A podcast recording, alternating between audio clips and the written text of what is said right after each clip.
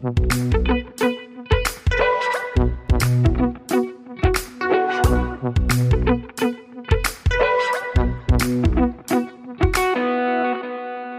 und herzlich willkommen zur zweiten Folge unseres Wissenschaftspodcasts Praktisch Theoretisch. Mein Name ist Stefan Fasold. Und ich bin Rebecca Meutmann. Hallo. Erstmal möchten wir uns herzlich für das Feedback zu unseren ersten Folgen bedanken, denn sowohl Lob als auch Kritik haben uns erreicht und helfen uns, den Podcast weiter zu verbessern. Und das Verbessern ist natürlich äußerst wichtig für uns, um immer mehr Leute zu finden, die uns zuhören wollen. Deshalb achten wir jetzt auch noch mehr darauf, langsam und deutlich zu sprechen. Also bleibt uns bitte auf jeden Fall treu, gebt uns weiterhin Feedback und erzählt gerne anderen Menschen von diesem Podcast. Das heutige Interview haben wir mit dem Kulturwissenschaftler Anil Bhatti geführt und zwar im Rahmen einer interdisziplinären Konferenz in Bielefeld, die unser Forschungsbereich Praktiken des Vergleichens organisiert hat.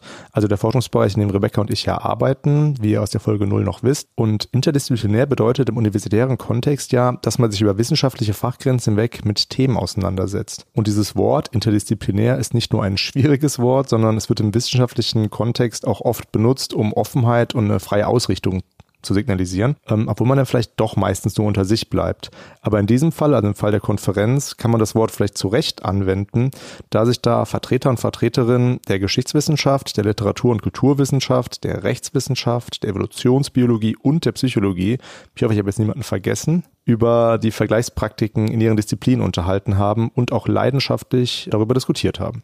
Und Anil Bhatti war da, genau wie wir, einer der Teilnehmer dieser Konferenz. Stefan und Anil Bhatti sprechen unter anderem darüber, was eigentlich Kulturwissenschaft ist, was sie für Anil Bhatti bedeutet, warum man sich auf Migration nicht vorbereiten kann und warum die Forschung eigentlich zumeist auf Differenzen fokussiert statt auf Ähnlichkeiten. Und ihr hört vielleicht schon so ein bisschen an diesen Ähnlichkeiten, Differenzen, dass es auch wieder was mit dem Vergleichen zu tun hat. Darum ging es also auch.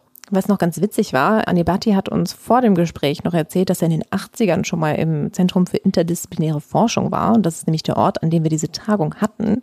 Das hat eine ganz besondere Bedeutung für Bielefeld. Es ist nämlich so eine unabhängige Forschungseinrichtung, die allen Wissenschaftlerinnen und Wissenschaftlern offen steht. Die wurde vor circa so 50 Jahren gegründet. Und die thront auch so ein bisschen oberhalb der Universität und sie guckt nicht nur räumlich, also auf sie runter, sondern das Leben scheint da einfach an sich viel besser zu sein. Denn er hat uns nämlich berichtet, dass es da einen Swimmingpool gibt in dem Norbert Elias wohl früher auch immer gebadet hat, weil der hat da gewohnt im ZIF, der berühmte Soziologe. Da sind nämlich auch Wohnungen und hat dann jeden Morgen wohl ja fleißig seinen Frühsport in diesem Swimmingpool betrieben. Und nach diesem kleinen Exkurs zu den Nebensachen neben der Forschung kommen wir eben wieder dahin zurück und deswegen wünschen wir euch jetzt ganz viel Spaß beim Hören unserer zweiten Folge. Hallo liebe Zuhörerinnen und Zuhörer. Heute sitzt mir gegenüber Professor Anil Bhatti, der aus Indien zu uns gekommen ist. Äh, hallo Herr Bhatti.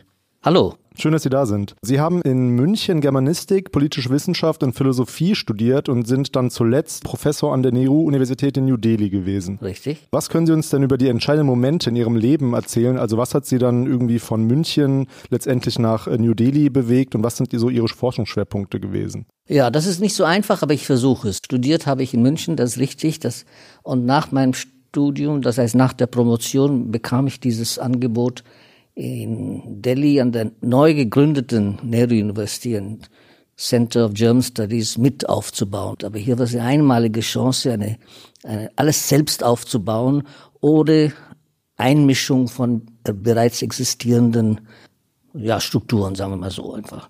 Und das, äh, das war eine gute Entscheidung, denke ich. Ich habe dann sehr viele Jahre dort verbracht, von 71 bis 2005, glaube ich, ja so ungefähr. Und habe dann mit, wie gesagt, mit vielen engagierten Kollegen nicht nur das Department oder das Center aufgebaut, sondern auch überhaupt die Anfangsmomente der Universität miterlebt und mitgestaltet.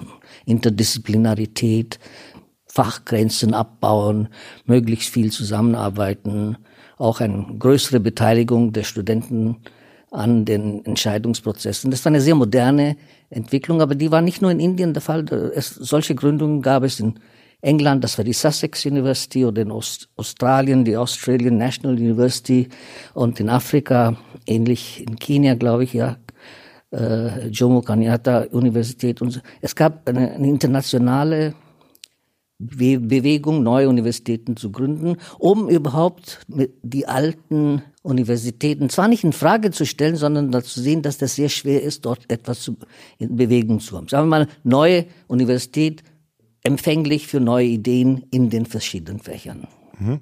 Und zu welchem Thema haben Sie damals in New Delhi geforscht? Geforscht wurde da sehr stark dann das Verhältnis der Literatur zur Gesellschaft und die Interdisziplinarität, also ein komparatistischer Ansatz innerhalb der interdisziplinären Möglichkeiten mit Literatur umzugehen in der Gesellschaft. Mhm. Und dann alles, was damit zusammenhängt. Können Sie uns da ein konkretes Beispiel nennen? Also was wäre so eine typische Frage, die Sie beschäftigt hat? Ja, typische Frage wäre also im, Vergleich, äh, im, im Zusammenhang mit den indischen Literaturen, also welche, welche Fragen bewegen, bewegt die bewegt die Schriftsteller, die anfangen zu schreiben oder mit Themen sich auseinanderzusetzen, wie, wie, wie ist deren Verhältnis zur Gesellschaft insgesamt und was hoffen sie bewirken zu können, falls sie überhaupt das hoffen können. Das, gibt es eine objektive gesellschaftliche Lage der Literatur? Haben die Schriftsteller selbst den Wunsch, mit ihrer Literatur, mit ihrem Schaffen etwas zu bewirken? Das spielte dann natürlich, weil wir von deutscher Literatur hier in diesem Zusammenhang, in meinem speziellen Fall reden, dann auch die ganzen Diskussionen über das Verhältnis der Literatur zur Gesellschaft in der Weimarer Republik, in den Auseinandersetzungen der Exilliteratur, die Vereinnahmung der Literatur durch die Macht und die Möglichkeit, über die Literatur dann etwas zu bewirken, eine Befreiung zu erreichen. Das, das waren die wichtigen. Und das waren Parallelfragestellungen, die auch für Indien eine Rolle spielt. Und insofern, wenn man so will, hat man dann Möglichkeiten auch zu vergleichen. Mhm. Und heute, also zuletzt haben Sie sich viel mit dem sogenannten Ähnlichkeitsdenken beschäftigt, weswegen Sie hier auch in einer Konferenz teilnehmen. Und bei der Vorbereitung auf das Gespräch habe ich folgenden Satz bei Ihnen gelesen, auch direkt am Anfang, mit dem eröffnen Sie einen Text von, von sich. Kulturwissenschaften beschäftigen sich seit längerer Zeit mit Transformationsprozessen, die unsere Migrationsgesellschaften kennzeichnen. Zuerst mal die Frage, was sind für Sie denn Kulturwissenschaften? Was bedeutet das? Naja, das ist keine so einfache Frage, aber Kulturwissenschaften sind, ist ein Verlegenheitsausdruck. Kulturwissenschaften sind, früher hätte man sagen können, Literaturwissenschaft und Gesellschaftswissenschaft und alles, was damit zusammenhängt, die Historik, die historischen Wissenschaften gehören sowieso. Kulturwissenschaft ist ein umfassender Begriff, um alle Wissenschaften zusammenzufassen, die nicht Naturwissenschaften sind. So, das ist, man definiert das ex negativ. Und dann je nachdem, wie, wo man methodisch steht, gewinnt das Fach an Kontur, an, an spezifische, spezifische ja, Gesichter. Hm. Für mich, also ich habe ja, Kulturwissenschaften sind die Wissenschaften, die sich für die kulturellen Erzeugnisse der Gesellschaft in meinem Fall Literatur, aber es kann auch etwas anderes sein, Musik oder andere Künste sein, Malerei und so weiter, die dann dazu beitragen, dass, die, dass man etwas hat, was über den, jetzt benutze ich ein altes Vokabular, über die Basis hinausgeht. Also was das Leben lebenswert macht, sagen wir so. Mhm. Und genau diese Kulturwissenschaften beschäftigen sich dann mit den Transformationsprozessen, die Migrationsgesellschaften kennzeichnen. Dann kommt jetzt eben die nächste Frage, die sich daran anschließt. Ähm, was sind denn Transformationsprozesse und Migrationsgesellschaften oder was sind Transformationsprozesse in Migrationsgesellschaften? Gut, nehmen wir zum Beispiel das indische Beispiel. Mhm. Warum gibt es eine ganz große Problematik in Indien? Es kommen Indien schon immer, es ist ein ganz großes Land, es gab immer eine Binnenmigration, das heißt von einem Teil Indiens kommen Arbeiter, die dann einen anderen Teil Arbeit suchen, aus den ärmeren, ärmeren Gegenden in die reicheren Gegenden, aus dem Land in die Großstadt. Dadurch wird die Gesellschaft transformiert. Hm? Sie müssen damit sich auseinandersetzen, dass es plötzlich Menschen gibt, die dann andere Sprachen sprechen, anderes, äh, ein anderes Wissen mitbringen und anders in Anführungszeichen integriert werden müssen.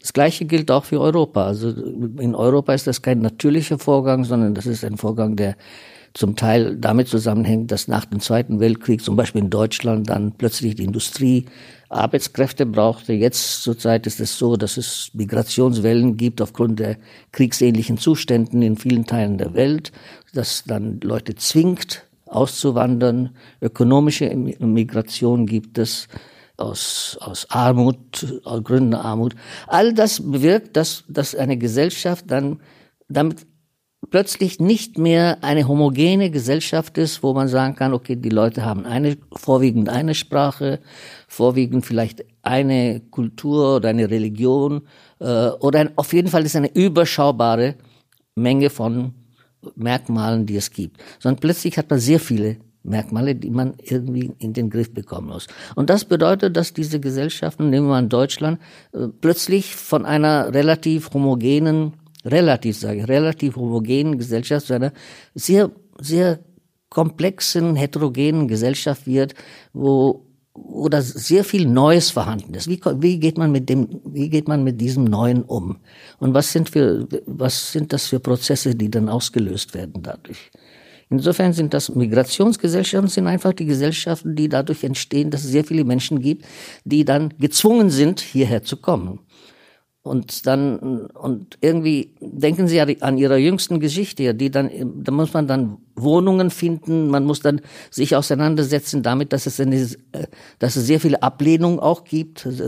Politische, politische Fragen kommen auf. Sie haben plötzlich eine neue Partei, die dann, die dann die, sagen wir, die, das Potenzial der Ablehnung jetzt kanalisiert in, in, in eine politische Richtung. Und es gärt. Also Migrationsgesellschaften sind Gesellschaften, die dann im Grunde genommen nur das machen, was man, was man eigentlich für natürlich haben würde, die, die bestätigen, dass die Welt global ist und dass man auf dieser Ende der Welt überall hingehen soll, kann und vielleicht Aufnahme findet. Und können Sie ein Beispiel für eine moderne Migrationsgesellschaft nennen? Für mich ist immer das Verblüffende, wie einfach es ist in Deutschland, wenn man Indien vergleicht. Indien hat 30, 35 Sprachen. Teilweise können die Menschen, die in Indien arbeiten, mindestens fünf oder sechs Sprachen einigermaßen verwenden, beherrschen und umgehen. Die haben dann mehrere Religionen. Alle Religionen der Welt sind in ihnen vorhanden. Und die Auseinandersetzung der Religion untereinander ist eine sehr komplexe Geschichte, eine sehr gewaltsame Geschichte auch. Nicht? Also Indien ist kein, kein Ort des Friedens. Aber die, das, was, was die gesellschaftliche Komplexität ist, vorhanden ist, ist sehr hoch. Gekoppelt ist sie aber mit einem relativ einfachen Standard an Technologie im Alltagsbereich. Und dass diese Widersprüche spielen eine Rolle dann in den Migrationen. Und damit muss man dann äh, zurechtkommen. In Deutschland muss man zum Beispiel damit sich auseinandersetzen, wie, wie diese Menschen dann hier Anführungszeichen integriert werden. Mittlerweile ist es, äh, weiß man, dass man das Wort integrieren nicht mehr benutzen kann. Das ist ein, ein Dreischritt, den man hat. Man hat früher von Assimilation gesprochen, dann hat man Assimilation abgelehnt und hat von Integration gesprochen. Und jetzt weiß man, dass man Integration so in der Art, alten Art und Weise nicht mehr verwenden kann. Es ist, es ist, es, es passt einfach nicht mehr dazu. Mhm. Man muss einfach sehen, wo, wo können diese Menschen dann eine Art von Rolle spielen, wo sie sich selbst verwirklichen, ihre Familien, Zusammenhänge dann weiter fortsetzen können und wie sie mit, mit, äh, mit ihrem Umfeld zurechtkommen. Und dieses Umfeld ist auch kompliziert. Also mittlerweile sind die, äh, ist es nicht so, dass wir einen Block haben, Deutsche und einen Block Ausländer haben, sondern es ist eine durchmischte Welt mittlerweile, sehr stark. Mhm. Ich denke, vor allem am Beispiel der Sprache wird jetzt eigentlich klar, dass es innerhalb einer Gesellschaft zu Spannungen führen kann und ja auch führt. In einem Ihrer Texte schreiben Sie von einer plurikulturellen Gesellschaft. Was ist das? Also besonders auch in Abgrenzung zu einer multikulturellen und ja, durchmischten Gesellschaft, wie Sie gerade erwähnt haben.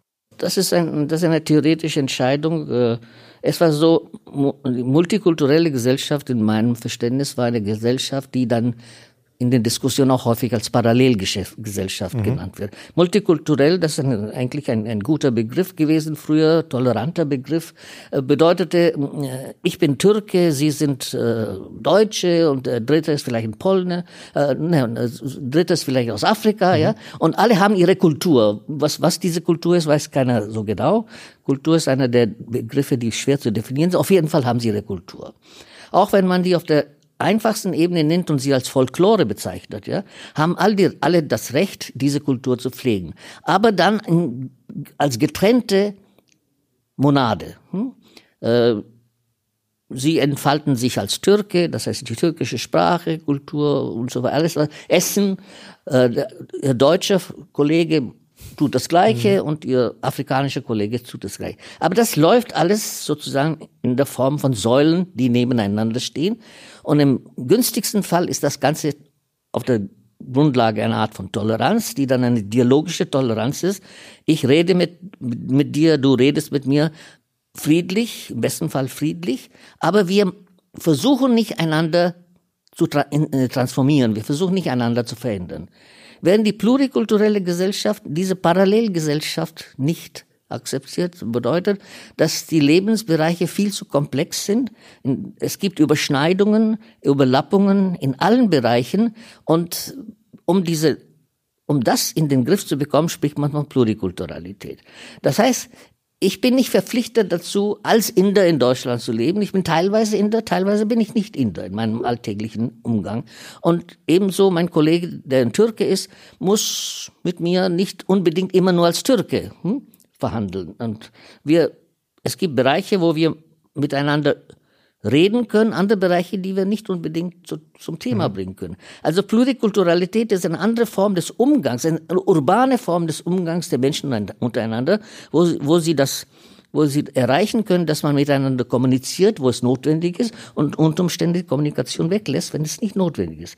Mhm. Aber alles auf der Grundlage einer gewissen Möglichkeit, friedliche, das friedliche Zusammenleben zu erreichen. Und das ist häufig nicht der Fall. Insofern ist es nicht, nicht kein, kein naiver Begriff, sondern es ist nur ein Begriff, der die Transformationsebene erfassen möchte. Das heißt, ich möchte mehrsprachig werden, ich möchte andere Kulturen und so weiter auch absorbieren. Das Essen ist ein gutes Beispiel. Eine multikulturelle Gesellschaft, da können wir uns zusammensetzen und Sie bringen Ihr türkisches Essen, ich bringe mein deutsches Essen und so weiter und wir haben ein wunderbar alles auf dem Tisch.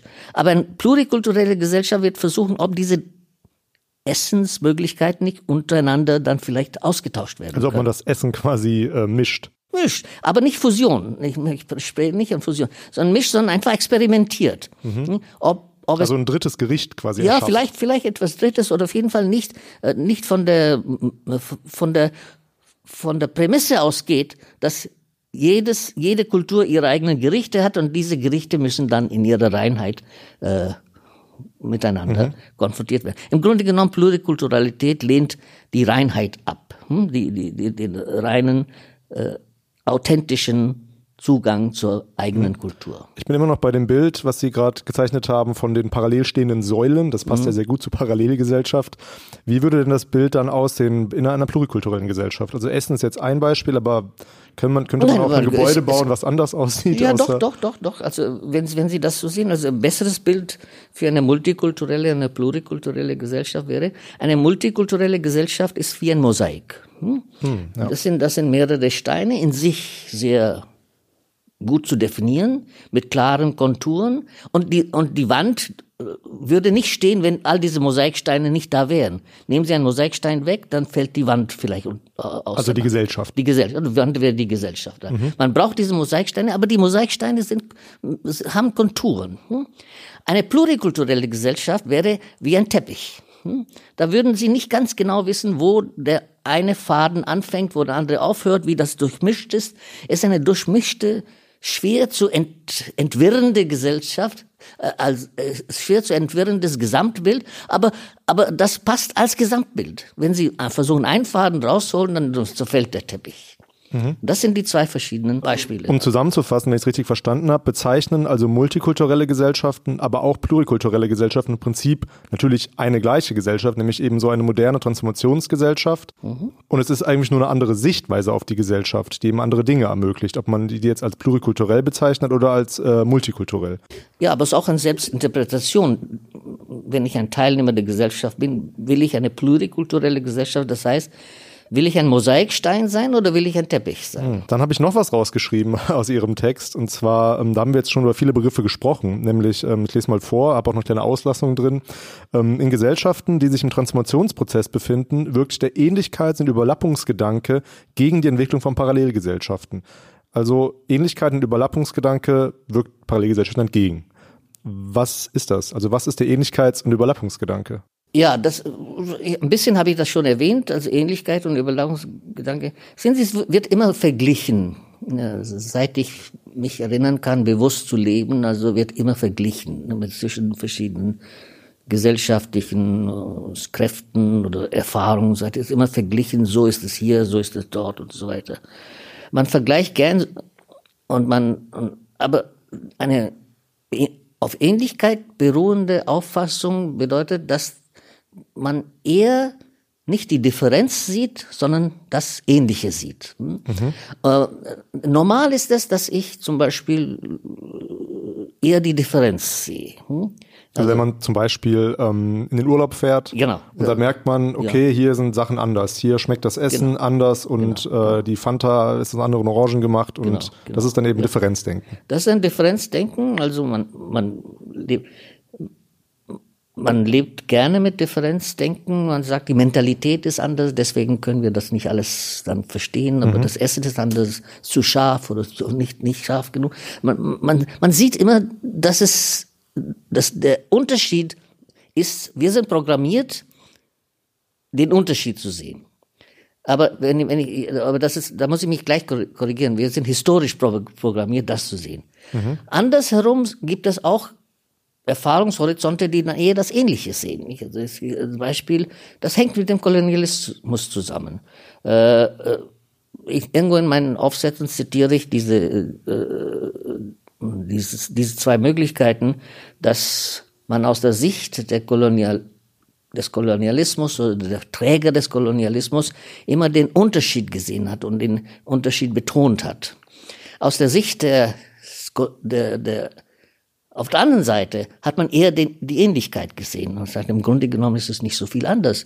Und das, so, äh, und das erklärt auch die unterschiedlichen Erfahrungen, die äh, gemacht wurden von zum Beispiel Studierenden, die dann aus der dritten Welt, damals dritte Welt, heute wird das ein Begriff mhm. nicht verwendet, nach, nach Europa kommen, die dann sagen, ja, eigentlich so viel anders ist es hier auch nicht, nicht? Also, äh, aber das ist die Frage, ist das naiv oder ist das eine, einfach eine äh, epistemologisch gesehen ganz andere Haltung zum Leben? Sagen, ja, die Menschen, ja, das heißt, was der Unterschied ist, was wir als Schein hm, nehmen, das ist auf der Oberfläche, ist vieles was anders auf der Oberfläche. Aber was im Grunde gleich ist. Oder ähnlich. Was, oder ähnliches. Jetzt ist, mhm. Ähnlichkeit hat nichts mit äh, Gleichsein zu tun. Nicht? Also, sondern ähnlich ist einfach nur ähnlich. Also, das muss man ein bisschen komplexer dann verstehen auch, dass es bedeutet, dass wenn man so wissenschaftlich von der Ebene des Scheins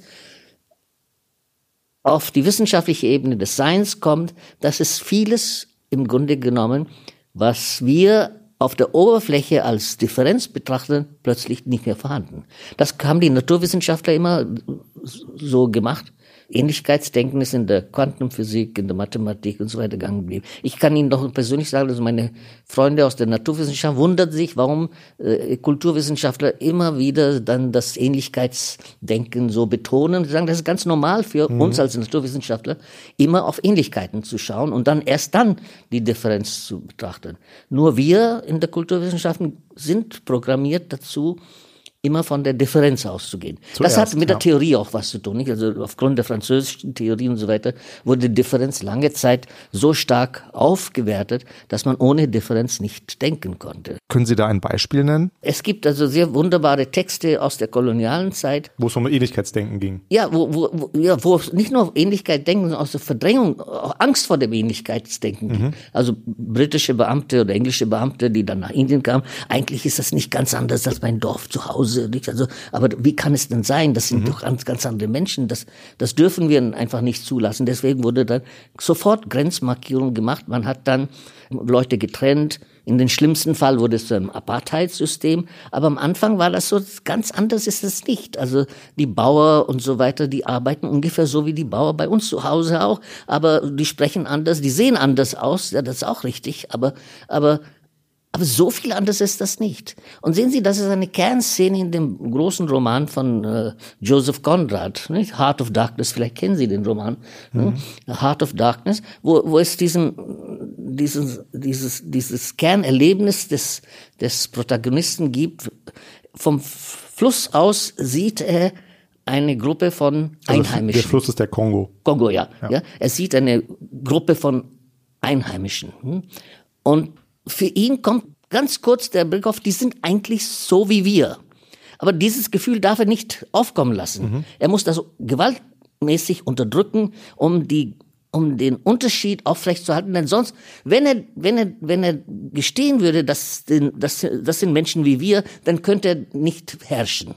Er würde die Macht Er würde die, das, die Fähigkeit, die Kompetenz verlieren, um über andere Menschen zu herrschen und die als Unterwürf, mhm. als minderwertig zu betrachten und so all das, was damit zusammenhängt. Ja, weil Differenz legitimiert eben ja, solche Differenz legitimiert, weil Differenz dann Hierarchien legitimiert und dann auch das Überlegenheitsgefühl legitimiert. Und es gibt immer wieder einen Rest. Entweder ist ein schlechtes Wissen oder ist es unterdrücktes Wissen und so weiter sagt was wir tun, ist falsch. Und das ist in ganz vielen Texten da, ein unterdrücktes, schlechtes Gefühl, dass das, was gemacht wird, falsch ist. Und wenn das Gefühl Macht gewinnt, dann kann man nicht eine Kugel abgeben oder kann man nicht einfach Menschen. Also wenn das Ähnlichkeitsdenken sozusagen ja. das Differenzdenken überdeckt. Ja, und dann, das, mh. das ist das, was ich dann immer wieder betone. Das Ähnlichkeitsdenken ist sehr subversiv, weil es dann Machtstrukturen nicht so ohne weiter zulässt. Mhm. Man muss etwas tun. Also würden Sie für, äh, würden Sie sich eine Umprogrammierung, wenn man das so sagen kann, wünschen? Also Nein, aber das haben viele Beobachter zum Beispiel. Ich habe in also klar, Programmierung klingt dann auch so von oben instruiert. Ja, von instruiert. Nee, also ich würde nicht sagen, dass der liebe Herr Gott uns umprogrammiert zum Ähnlichkeitsdenken. Aber es Ähnlichkeitsdenken gab. Es gab es beides. Man muss rechtzeitig. Es sind sage ich, dass Indien ist das, eines der großen Probleme in Indien ist das Kastenwesen. Mhm. Nun, das Kassenwesen Wesen in seiner theoretisch ausgeformten Idee ist ein, ein von kosmischen, ist eine kosmische Ordnung der Trennung. Man kann nicht, wenn wir zu verschiedenen Kassen gehören, können wir nicht die Brücke hm, überspringen. Also wir sind dann immer getrennt. Und äh, auf der untersten Ebene des Kastenwesens sind die Dalits, das sind die Unberührbaren oder diejenigen, die dann aus dem aus, der, aus dem Gefüge des Kosmos herausgestoßen sind. Das sind diejenigen, die dann von einem großen Denker Ambedkar immer verteidigt wurden.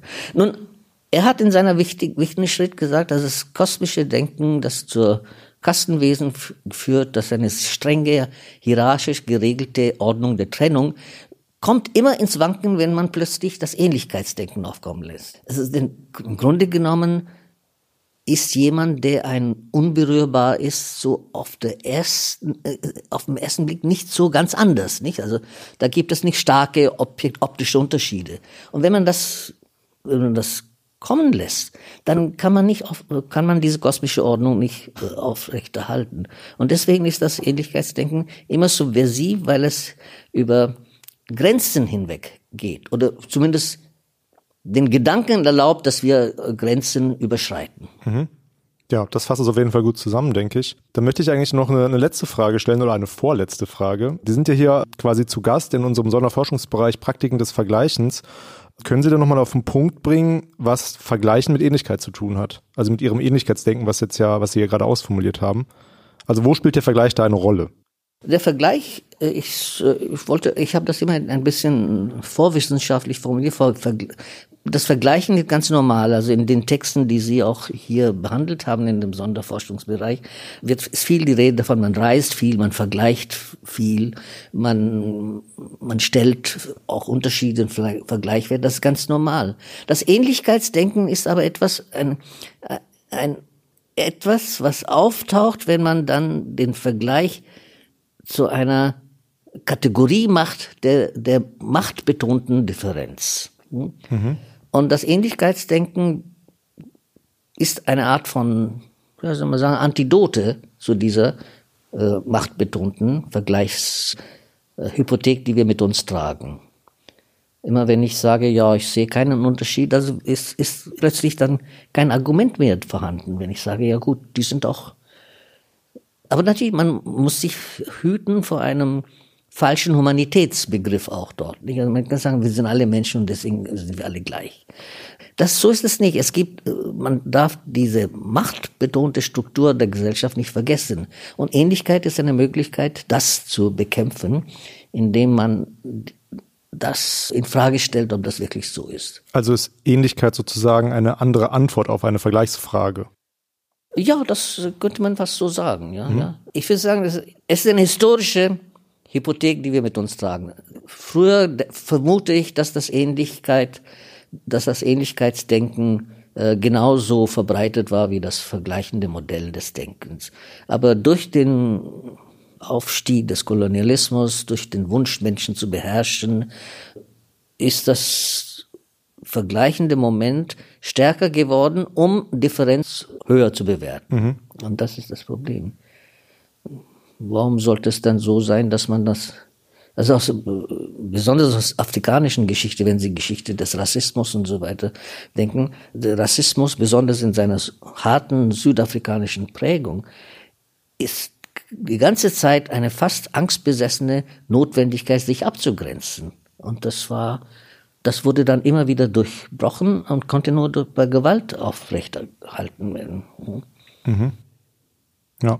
Genau, also so wie Sie das sagen, wird es auf jeden Fall, ja, na, es ist auf jeden Fall naheliegend, statt in Differenzen zu, zumindest zu versuchen, mehr in Ähnlichkeiten zu denken. Vorausgesetzt, dass man das dann, dass das nicht verflacht und man sagt, ja, wir sind alle Menschen. So mhm. ist es nicht.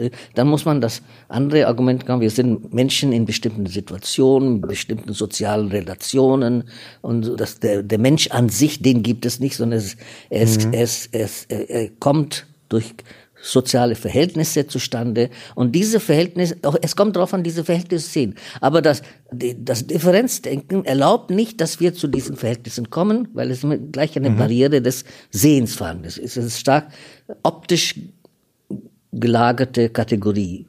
Und wenn man das Ähnlichkeitsmodell hat, dann hat man sozusagen unter der Oberfläche des optisch Sichtbaren kommt man zu einer Möglichkeit, dann zu sehen, ja gut, dies, was sind diese Relationen? Und das ist dann, das ist dann eine wissenschaftliche Frage. Mhm. Ja, dann danke ich für das Gespräch, Herr Batti. Eine Frage habe ich noch zuletzt, das stellen wir immer unseren Gästen. Was haben Sie denn zuletzt gelesen? Was ich zuletzt gelesen habe, oh, zuletzt lese ich eine sehr, eine sehr schöne Sache. Das ist, das ist die Lebensbiografie von dem Forscher Wissenschaftler Benedict Anderson ist sicherlich ein Begriff für Sie, der über Imagined Communities geschrieben hat, Nationen und in der Geschichte. Und er hat seine, seine Autobiografie veröffentlicht. Und in dieser Autobiografie, und deswegen habe ich das gelesen, Sie wollten wissen, was ich zuletzt gelesen ja. habe.